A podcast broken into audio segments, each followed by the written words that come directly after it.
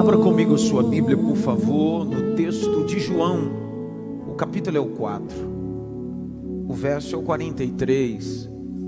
João 4, 43.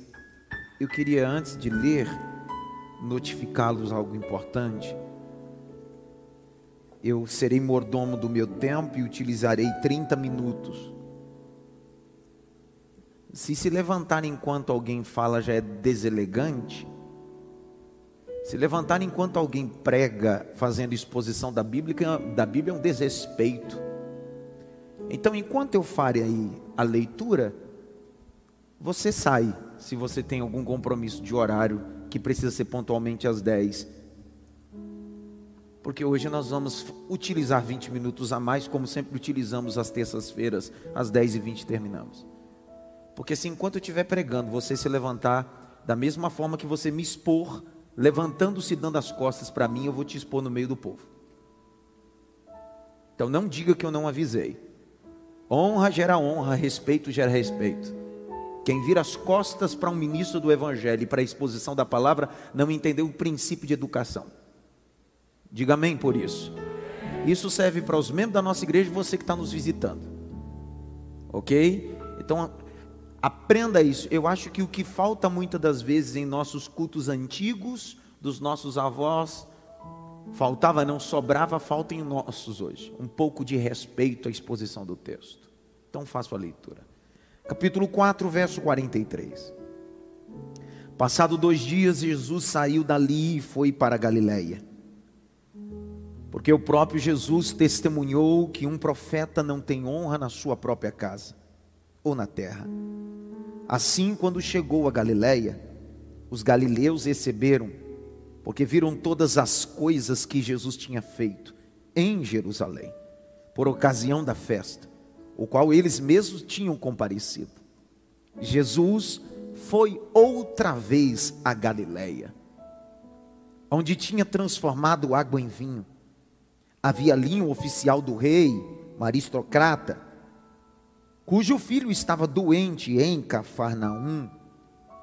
Quando ouviu dizer que Jesus tinha vindo da Judéia para a Galiléia, da Judéia para a Galiléia, lugar de partida, lugar de destino.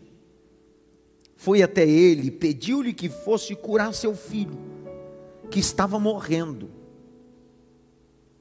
Então Jesus lhe disse: Se vocês não virem sinais e prodígios, de modo algum crerão. Senhor, venha antes que o meu filho morra verso 50. Jesus respondeu: Vai, o seu filho vai viver. Vá, o seu filho vai viver. Só que não adianta uma palavra liberada se eu não cumpro a parte B do texto. O homem creu na palavra de Jesus e partiu. Repita comigo. Eu sou. É o melhor que você pode Eu sou movido pela palavra. É? Olha o texto. E o homem creu na palavra de Jesus e partiu. 51. E quando já estava a caminho, os seus servos vieram ao encontro dele, anunciando-lhe que seu filho estava vivo. Para quem já estava quase morrendo, agora já tem outro decreto tem vida na casa. 52. Então perguntou a que horas o seu filho havia sentido melhor e informaram. Ontem, a uma hora da tarde. A febre deixou o menino. 53.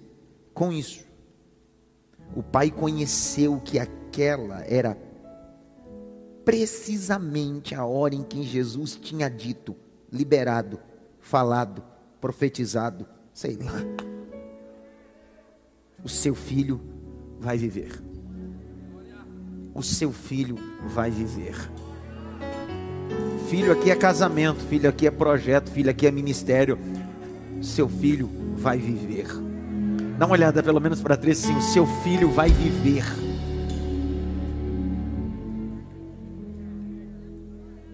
E ele toda a sua casa creu, ou creram. 54.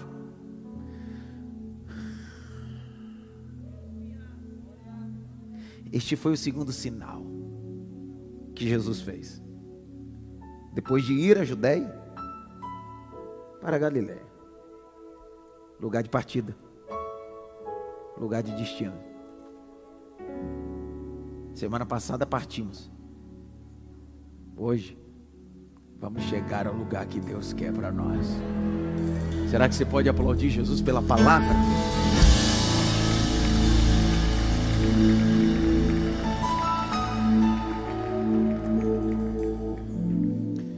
Semana passada deveria ser uma terça-feira onde eu faria a exposição do segundo milagre de forma cronológica de 35 milagres que Jesus realizou dentro dos textos neotestamentários. Entretanto, o pregador não domina o texto, o texto domina o pregador. Esse era o conceito de um grande teólogo anglicano chamado John Stott. A verdade do sermão é entender que o pregador é dominado pelo, pelo texto. Foi isso que aconteceu. Eu li esse texto, estava pronto a fazer exposição do verso 43 até o 54, 11 versículos, só que ficamos aqui quase uma hora tratando sobre o assunto do versículo de número 50 e 45. Que profeta na sua terra não tem honra, e descobrimos aqui que pare de tentar investir em ingratos ou gente que não entende o que é honra. Eu recebi depois da pregação, muito engraçado, uma imagem do irmão que falou tudo. Falou tudo. Uma lagartixa e um sapo. Um precisando do outro, mas quem estava mais precisando era, na verdade, o sapo. E aí o sapo, dizendo para a lagartixa: fique tranquilo, mudei. Eu mudei. Daqui a pouquinho o sapo abocanhou a lagartixa e a frase é o seguinte: não tente mudar quando algumas pessoas é o próprio instinto dele ser desonroso e desleal. Por isso que a proposta de Cristo em João capítulo 3 a um religioso não foi outra coisa a não ser lhe dizer: é necessário nascer de novo. A proposta de Cristo não foi dizer-lhe: é necessário você me aceitar, é necessário você ir na escola bíblica, é necessário você ir no culto de mentoria, é necessário você se batizar. Jesus disse: é necessário nascer de novo. Não é só um ambiente litúrgico e religioso, é um renascimento. Para ele, a mentalidade dele era voltar ao ventre, mas Jesus estava falando de um novo nascimento. Só que a segunda ou segundo milagre de Jesus está aqui, dentro de um palco de manifestação, e eu queria ser muito rápido e cirúrgico. Primeiro, porque o que eu tenho para falar, 10 minutos já é suficiente.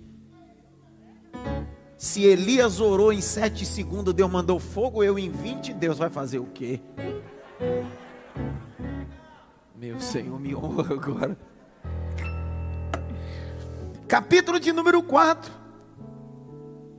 Após Jesus confrontá-los sobre honra, Jesus está falando de partida da Judéia. Nós fizemos aqui, na verdade, eu fiz com vocês um exercício de geografia bíblica, utilizando o córtex cerebral, onde tem os cinco sentidos, principalmente associando-se ou acessando o que nós chamamos um dos cinco sentidos visual. Desenhamos a nossa mente lugar de partida Judéia lugar de destino, Galileia, lugar de parada, Samaria. Por que, que Jesus sai de um lugar e vai para outro? Porque alguns ambientes não valorizam o que Cristo está fazendo. E é isso que algumas pessoas estão movidas desde semana passada. Movimentar-se debaixo da palavra, não só por causa da cura que aquele homem precisava, não só por causa de um projeto geográfico que era em Cafarnaum, que se tornou capital do ministério de Cristo. Cafarnaum se tornou capital do ministério de Cristo. A fama do ministério de Cristo percorreu aquele local. Mas porque às vezes nós precisamos sair de zonas de conforto. Só que o texto diz que quando Jesus está se direcionando, se deslocando, olha o capítulo de número 4, me permita ler com você verso de número 46. Jesus foi outra vez a Caná da Galileia. Eu não sei você, mas quando eu estou lendo a Bíblia eu fico remoendo algumas coisas. Isso aqui não está escrito ao léu. Isso aqui não está acaso. Isso aqui tem um peso de espiritualidade. Isso aqui tem um peso de direção. Deus está falando alguma coisa, tem alguma coisa. E aí, só com o auxílio do Espírito de Deus, nós temos a capacidade de visualizar isso. Por quê? O primeiro milagre de Cristo, ele transforma água em vinho. Só que o texto está dizendo que ele volta outra vez para Galiléia e agora não tem água para transformar em vinho. Tem um menino para ser curado. Eu me lembro do texto de 1 Pedro 4,10. Eu estava dizendo ontem na, no seminário, aos seminaristas, redobre atenção, Bruno, a multiforme graça. É isso que esses dois milagres, esses dois primeiros sinais estão manifestando na minha cabeça. Deus está dizendo: Eu transformo água em vinho mas também curo, restauro. Não coloque Deus na sua caixinha religiosa.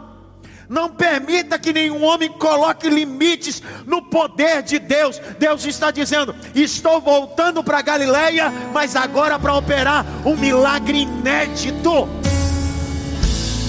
Dá para imaginar a expectativa que esse povo estava em Caná da Galileia, porque é o primeiro milagre de Jesus. Por mais que algumas pessoas não tenham percebido, entretanto você sabe que notícia boa e ruim corre velozmente. Ainda que tenha sido só Maria alguns servos, certamente depois da saída de Cristo, o burburinho se estabeleceu. E alguém, no mínimo, está dizendo: lá vem ele. Ele está chegando outra vez. Só que aquela, ele está vindo outra vez para fazer algo novo. De novo, ele está vindo outra vez para fazer algo novo. Olha o capítulo 4, deixa o texto aberto, vai acompanhando comigo. Aonde tinha transformado água em vinho, e havia, havia uma aristocrata, um oficial do rei, cujo filho estava doente em Cafarnaum. Pegue caneta. Você precisa entender que de Caná da Galileia para Cafarnaum são 30 quilômetros. De Caná da Galileia, onde Jesus está, para Cafarnaum, onde esse aristocrata saiu, são 30 quilômetros.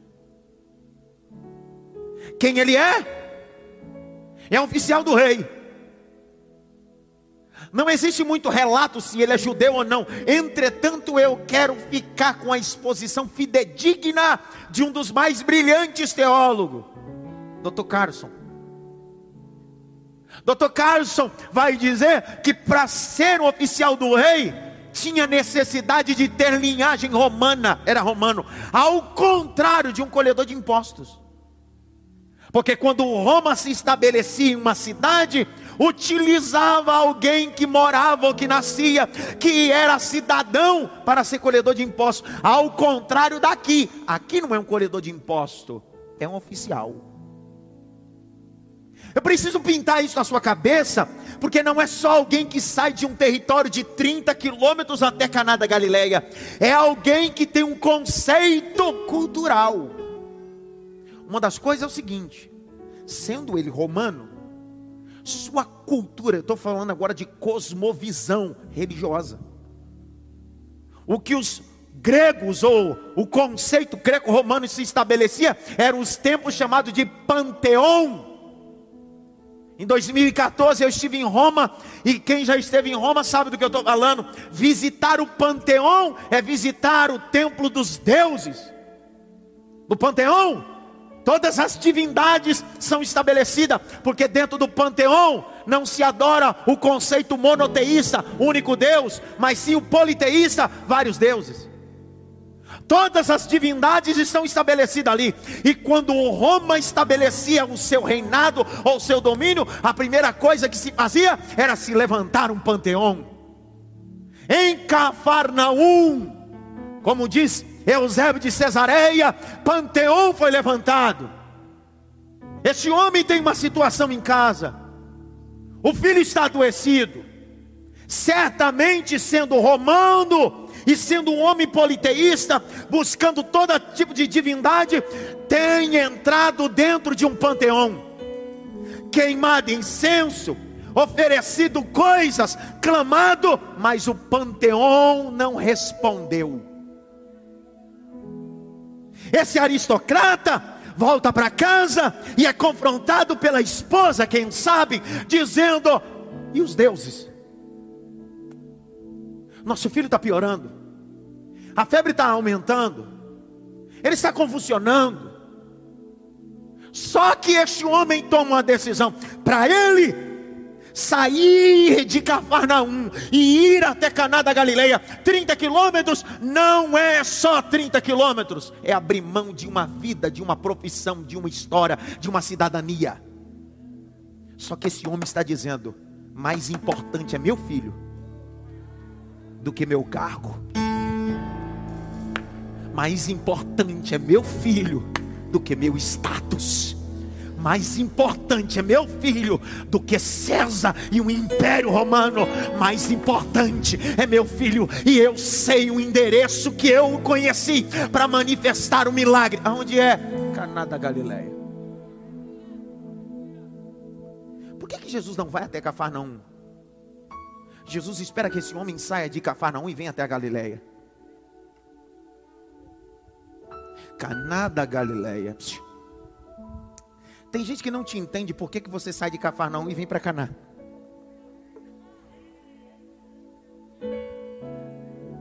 De novo.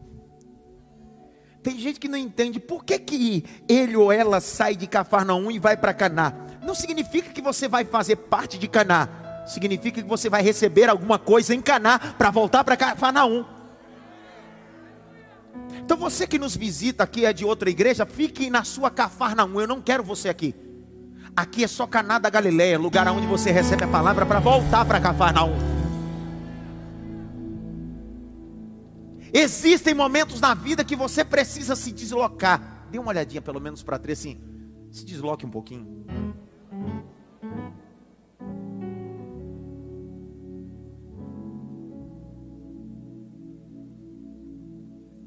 Jesus é maior do que qualquer divindade. Vou liberar de novo. Jesus é maior do que qualquer divindade.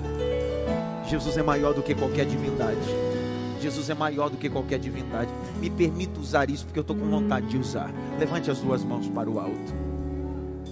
Quando esse aristocrata sai de Cafarnaum, está indo para Caná da Galileia, ele está dizendo: no panteão tem um monte de Deus, mas eu sei que em Caná da Galileia tem um único Deus que vale por todos os deuses é o mesmo Deus que apareceu na planície do Sinai numa sassa que queimava e disse a Moisés: Arrié, Axé, Arrié, eu sou aquilo que você precisar que eu seja. Moisés, se você precisar de amigo, eu sou teu amigo. Se você precisar de cura, eu sou a tua cura. Eu sou maior, Moisés.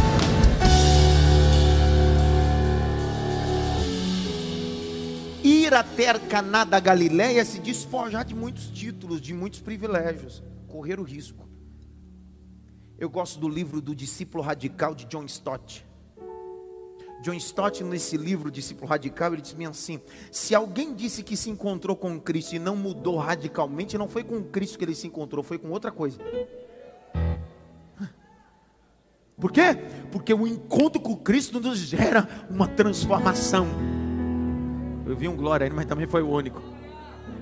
Não tem ninguém na Bíblia que tenha tido um encontro com Deus e não tenha mudado radicalmente. Vou citar pelo menos três aqui para ver se dá glória a Deus. Primeiro foi Jacó.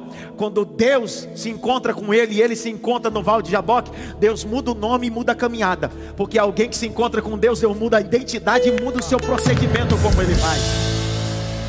Segundo, quando Deus se encontrou com Moisés, Deus deu a ele autoridade. Todo encontro de Deus gera autoridade. Mas o terceiro, para acabar com essa conversa, para dar glória a Deus, está indo Saulo dizendo: Vou matar, vou perseguir. Jesus disse: Eu quero ver agora. E apareceu o Senhor no caminho de Damasco e disse: Saulo, Saulo, por que, que você está me perseguindo?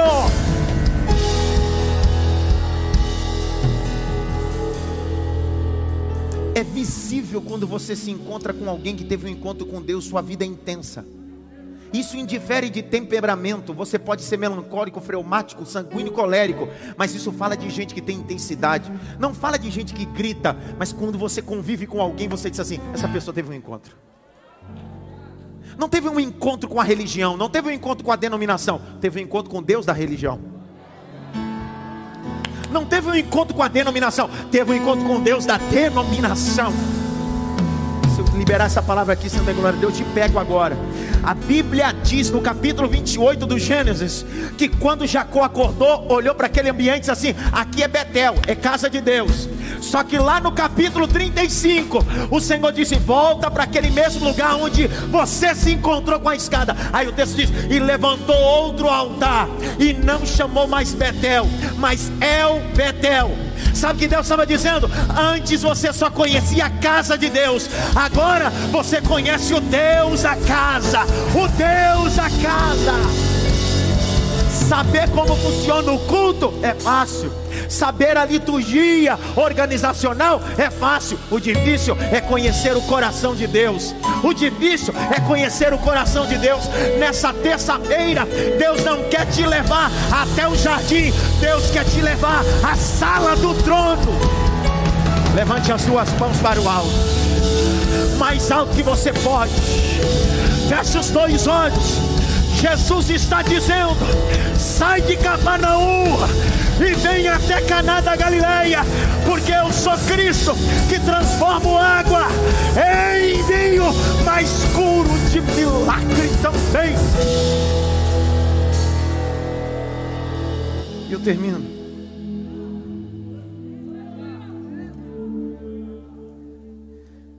Quanto vale sair de Cafarnaum para Caná da Galileia? Quanto vale? Não tem um carro. Não tem jato. Mas tem fé. Esse é o meu problema, seu. Temos todos os mecanismos de locomoção, mas nos falta a coisa principal. A palavra fé vem do hebraico emuná. Emuná significa fidelidade credibilidade. Esse homem não tem o recurso que nós temos hoje, mas o que move esse homem é a fé.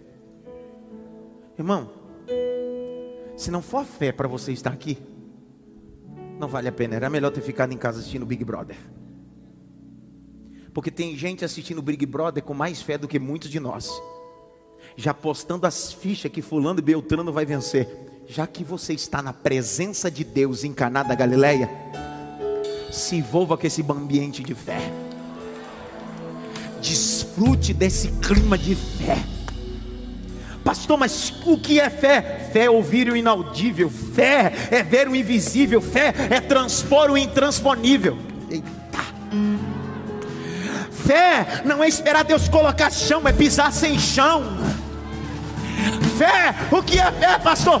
Fé é Mateus capítulo 14. Um Pedro que conhece o mar da Galileia, sabe que nunca andou, sempre afundou, sempre mergulhou, mas disse: Se o Senhor mandar, eu vou andar onde nunca andei, vou pisar onde nunca pisei. Meu Deus, fé, o que nos move é a fé. Eu prego por fé, adoro por fé, vivo por fé, é fé fé. Eu acho que alguns de nós e eu me coloco nesse, nesse pacote, deveríamos um pouco visualizar nossas igrejas fica às margens da Via Dutra, uma das BRs mais importantes. No mês de outubro, romeiros decidem caminhar na beira dessa Dutra até Aparecida. Gente empresária, diarista, pedreiro. O que move essas pessoas? Eles têm fé de caminhar. Poderiam ir de carro. Só que eles decidem caminhar. O que adianta criticar a fé dos outros se você não tem fé nenhuma?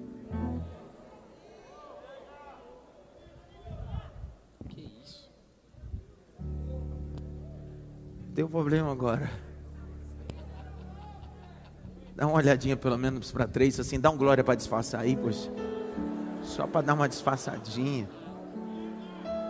E eu terminei. A pior coisa é pregar para gente que não tem fé, ensinar para gente que não tem fé.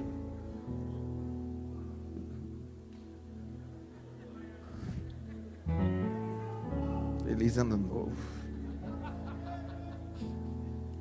Você lembra porque Jesus saiu da Judéia? Porque o ambiente não tinha fé para ouvi-lo. Você lembra porque Jesus operou poucos milagres e queria operar mais? Porque o ambiente não tinha fé e nem honra. Olha lá o capítulo 4. E eu fecho para a gente orar. Verso 48. 48, não 47. E quando ouviu dizer que Jesus tinha vindo da Judéia para a Galiléia, fui até ele. Pergunta, olha para cá. Jesus não estava indo para a cidade dele? Sim ou não? Por que, que ele não esperou?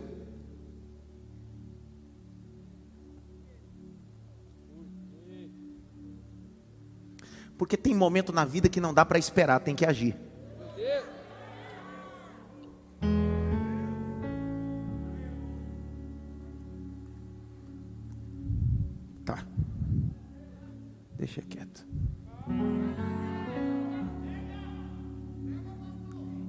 Jesus não está indo para lá? Não é o destino de Cristo? Não é para lá? Sim ou não? Ele, disse, ele poderia dizer assim: ele vai chegar. Só que ele decide ir ao encontro.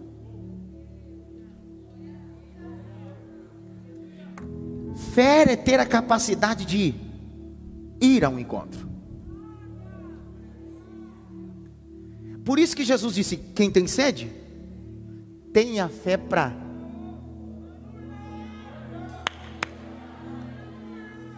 Ou você está acreditando que o Evangelho é aquele tipo de Evangelho coach que vai levar um copinho de água fresca para você? Se você quiser beber água, levante-se você e venha até a fonte que é Jesus Cristo.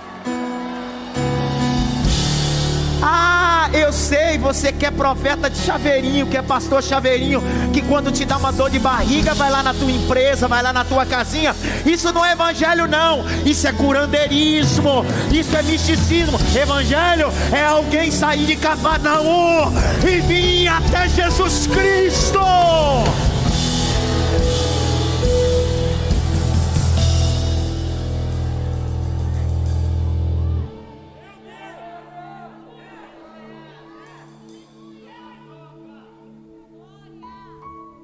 Eu terminei, já tem cinco minutos, já acabou. Mas me veio uma vontade de falar uma coisa, cara. Quando me dá vontade, eu preciso falar. Você imagina? E eu fiquei imaginando se esse camarada fosse uma geração mimizenta, Nutelinha de atualmente. Se ele dissesse bem assim: se ele me amar, ele vem me visitar. Meu Deus do céu. No Rio. Tem uns quatro aqui que eu vou mandar para lá. Ai, mano. Esse camarada. Esse camarada se despojou de tudo isso que eu acabei de pintar para você em uma cosmovisão. Ele decidiu: eu vou sair de Cafarnaum. E seu cargo? Pouco importa. E seu status? Pouco importa. E Roma? Pouco importa. E Panteão? Pouco importa. Para onde você vai? Até Jesus. Posso dizer uma coisa? Vale a pena arriscar tudo por Jesus. Eu não estou falando por pastor, por apóstolo, por bispo, não. Eu estou falando, vale a pena arriscar tudo por Jesus Cristo. Vale a pena. Levante assim a mão direita assim.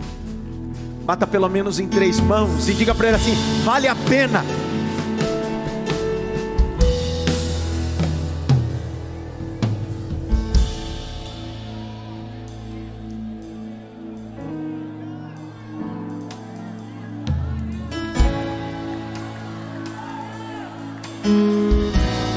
Vai ficar me olhando ou vai dar glória a Deus?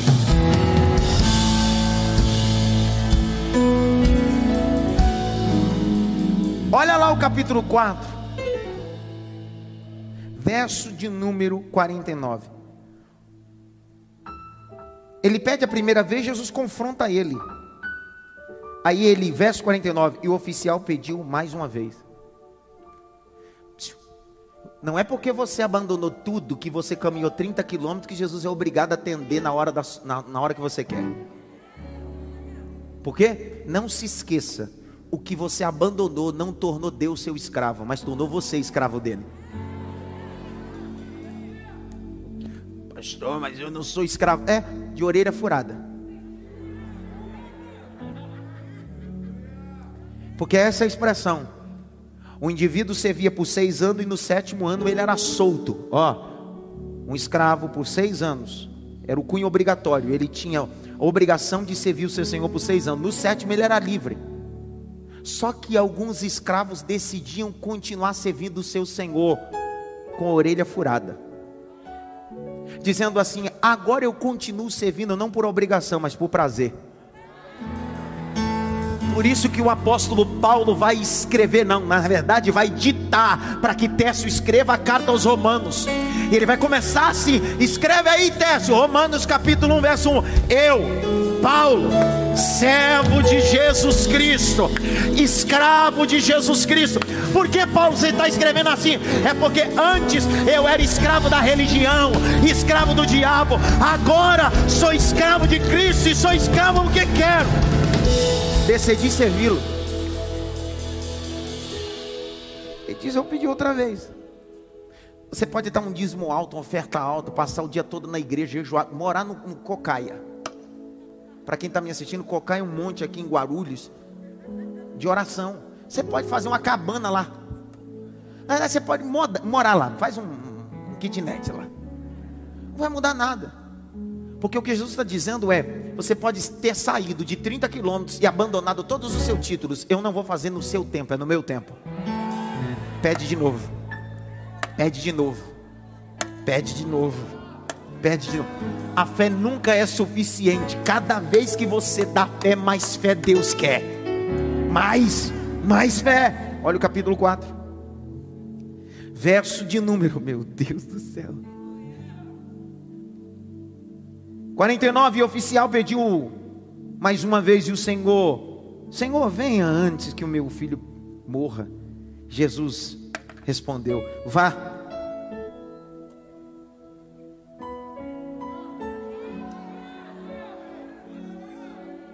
O pedido dele não foi para Jesus ir. Jesus está dizendo: Eu não vou, mas a minha palavra vai com você que raiva que me dá. Vem cá, Cássio, vem cá. Mas vem correndo, vem cá, vem correndo. Fica aqui na minha frente, Cássio. Você é oficial, eu sou Jesus. Claro. Aqui na pregação, ainda bem que só tem Jesus e oficial. Se fosse Jesus e o diabo, eu seria Jesus. Quem seria o diabo? Você. Então tá bem na mensagem já. Qual foi o pedido do homem? Vai na minha. Jesus disse: Vá das costas. Ele vai caminhando, Jesus fica, mas a palavra. Só que olha isso daqui. Ele nem chegou na casa, a palavra passou na frente dele. Estou liberando agora. Você nem chegou em Guarulhos, nem na zona sul ainda. E a palavra está indo na frente, assim, ó. Você nem chegou em casa, a palavra está indo na frente. Na frente, sabe por quê? Porque a palavra de Deus corre velozmente.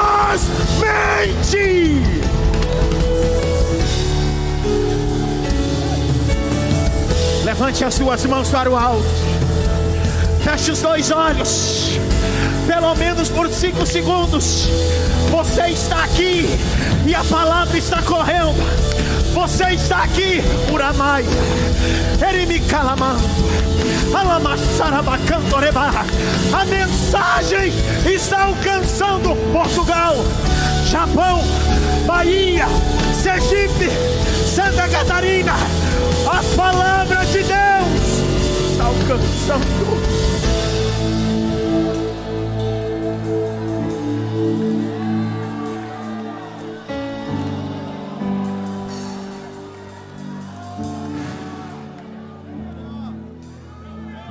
Pastor, por que, que o senhor fala isso com tanta certeza? Por que, que o senhor fala isso com tanta certeza? Por quê? Por quê? Olha o verso 50. Vai, o seu filho vai viver. O homem creu. Glória.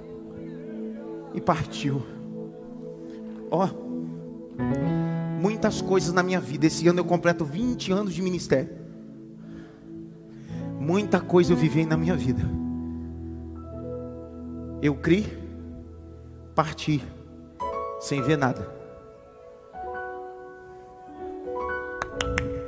Porque crer é caminhar, sem ver, mas ter a certeza que Deus vai mostrar no tempo certo. Ah, não deu glória? Abre Gênesis 12. Abre aí. Vem, Cássio. Abre Gênesis 12. Verso 1. Fica aqui, Cássio. E o Senhor disse Abraão: Sai da tua terra, da tua parentela, para a casa que, da casa de teu pai, para uma terra que eu vou. Deus não disse: Olha o que eu vou te dar. Deus disse: Tenha primeiro fé de sair, depois eu mostro. Pegou ali, vou de novo, de novo, não tem problema. Eu não estou preocupado com barulho, estou preocupado com entendimento. Por que, que eu sou filho de Abraão? Não é porque Deus disse para mim: Olha o que eu vou te dar. Deus disse: Quem caminha comigo, caminha sem ver. Sai da zona de conforto sem ver. Sai de mediocridade sem ver. Sai da tua terra, da tua parentela, da casa do teu pai. Me mostra. Não vou te mostrar. Vem, caminha comigo sem ver. Caminha comigo sem ver. Caminha comigo sem ver. Essa terça-feira Deus está dizendo: caminhe pela palavra. Mesmo que você não esteja vendo, pastor Roberto, caminhe movido pela palavra. A palavra de Deus move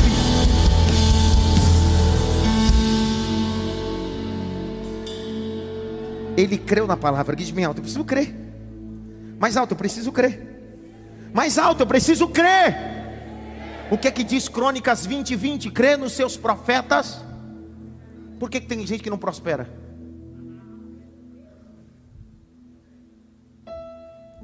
Vou mexer com alguns aqui.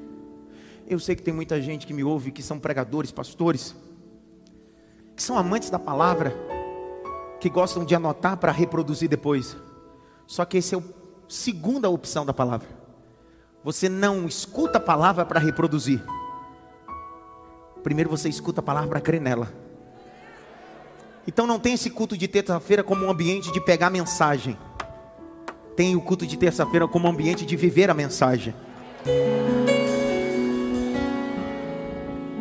Ele creu, crê no profeta, crê na mensagem. Grite me alto, eu preciso crer. O que, que diz em João 11:40? Põe na tela, João 11:40. João 11:40. Olha lá, João 11:40. E Jesus respondeu: Não disse a você.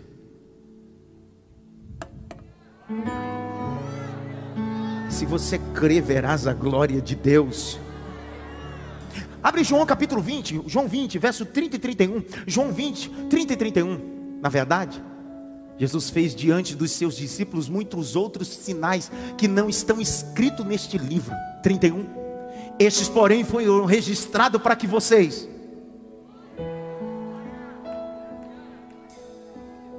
Tudo que eu vou fazer exposição em 35 dias aqui, que já deu 36, é tudo para que você possa crer. Cada terça-feira você crê mais, cada terça-feira você crê mais, cada terça-feira você crê mais, e você é movido por aquilo que você crê. Mateus 21, 22. Mateus 21, 22. Abre o texto, abre a Bíblia. Mateus 21, 22. Nós somos movidos por que queremos. Tudo que pedires em oração. Glória a Deus. Por que, que você ora tanto e não acontece nada? Porque você só ora. O texto dizendo: ora, mas creia. De novo, não só ore, mas creia. Dá uma olhadinha pelo menos para ter assim, crê, cabeção. 51. E quando já estava a caminho dos seus, os seus servos vieram ao encontro dele e anunciaram que seu filho estava vivo. Então perguntou: que hora, que hora que foi? Que hora que foi? Que hora que foi? Porque lembra que é 30 quilômetros? Ele recebeu a palavra em Caná da Galileia, mas o milagre aconteceu em Cafarnaum. Só quatro pegaram. A experiência foi em Caná da Galileia, mas o milagre foi em Cafarnaum. É como essa terça-feira, a experiência que você está tendo com Deus transcendente é em Caná da Galileia. A cidade máfia para você hoje é Caná da Galileia, mas o alvo do milagre é Cafarnaum, é sua casa.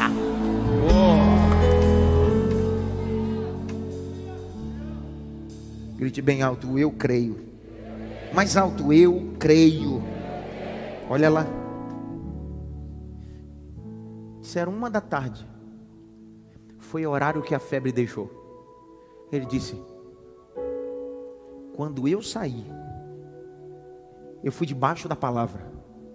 Só que a palavra foi tão veloz que chegou antes de mim. Termino lendo o texto de 53. E com isso o pai reconheceu aquela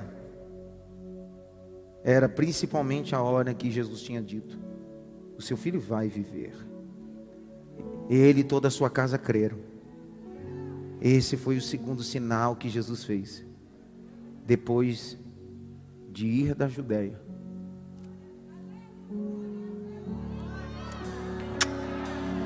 Da Galileia.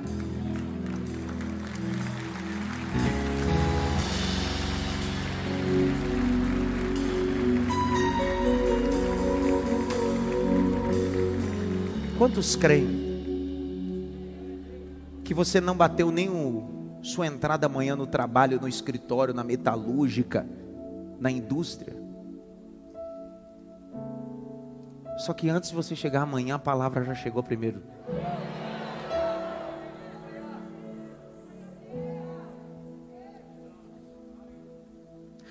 Quantos creem que antes de você chegar em casa, tem gente que vai sair da Zona Sul, os meninos de Interlago, tem gente aqui do Grajaú, tem gente que está em Paulista, Guaianazes. Antes de você chegar em casa, a palavra já chegou na frente.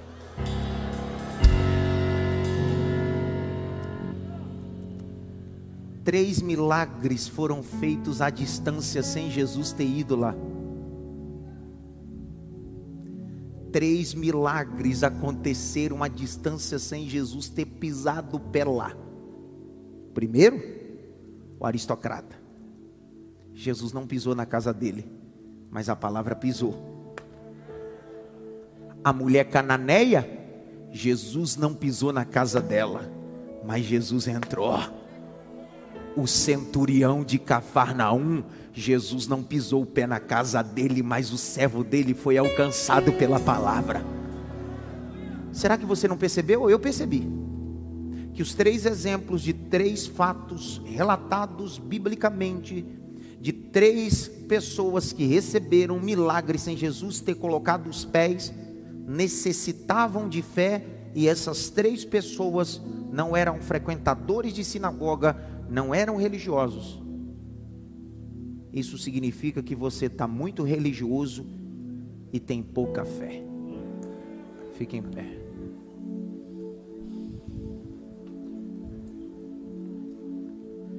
Pastor, como assim? Eu não entendi. Quer dizer que eu vim para o culto, eu não tenho fé? É possível você ter vindo para o culto com a prática religiosa. Fé é sair do culto com a mensagem que foi liberada. Meu apóstolo diz uma coisa louca. Ele dizia que quando ele se converteu ia para o culto, e aí os irmãos diziam bem assim: Eu vejo chave de carro. Ele disse: Eu tomo posse. Eu vejo casa, eu tomo posse. Eu vejo você indo às nações, eu tomo posse. Intitularam ele na igreja, o irmão toma posse. Porque tudo que era benção ele tomava posse. Era até virou até uma algazarra, uma brincadeira. Qualquer palavra que alguém liberava do altar, ele novo convertido, tomo posse. Alguém manietava a cabeça e disse: É novo convertido. Ele diz para mim: Tudo que eu tomei posse, vivo tudo hoje. Os religiosos continuam sentados na mesma cadeira e não vivendo nada. É muito mais do que estar aqui, é caminhar sobre a palavra. Eu termino essa exposição às 10h30, como eu disse a vocês, pontualmente, dizendo a vocês que o segundo milagre não é só ouvir a palavra, é crer na palavra, é saber que antes de chegar, a palavra chega na frente. Põe a mão no coração. Feche os seus olhos. Em casa e no templo eu libero uma palavra bíblica e carregado com unção. Assim como foi na casa do centurião, assim como foi na casa do aristocrata, assim como foi na casa da mulher cananeia. Três situações distintas. Uma, um servo doente. Outro, um filho doente. Outro, uma filha endemoniada. Só que a palavra foi a mesma. O Jesus foi o mesmo. Assim diz o Senhor. Eu visito sua casa pela palavra. Eu visito seu casamento pela palavra eu visito tua alma pela palavra. Eu visito teu ministério pela palavra. Eu ministro e digo que Deus visita os teus ossos pela palavra. Grite bem alto, eu creio. Na palavra. Levante a mão direita assim, ó, e bata pelo menos em três mãos assim, recebe essa palavra na tua vida.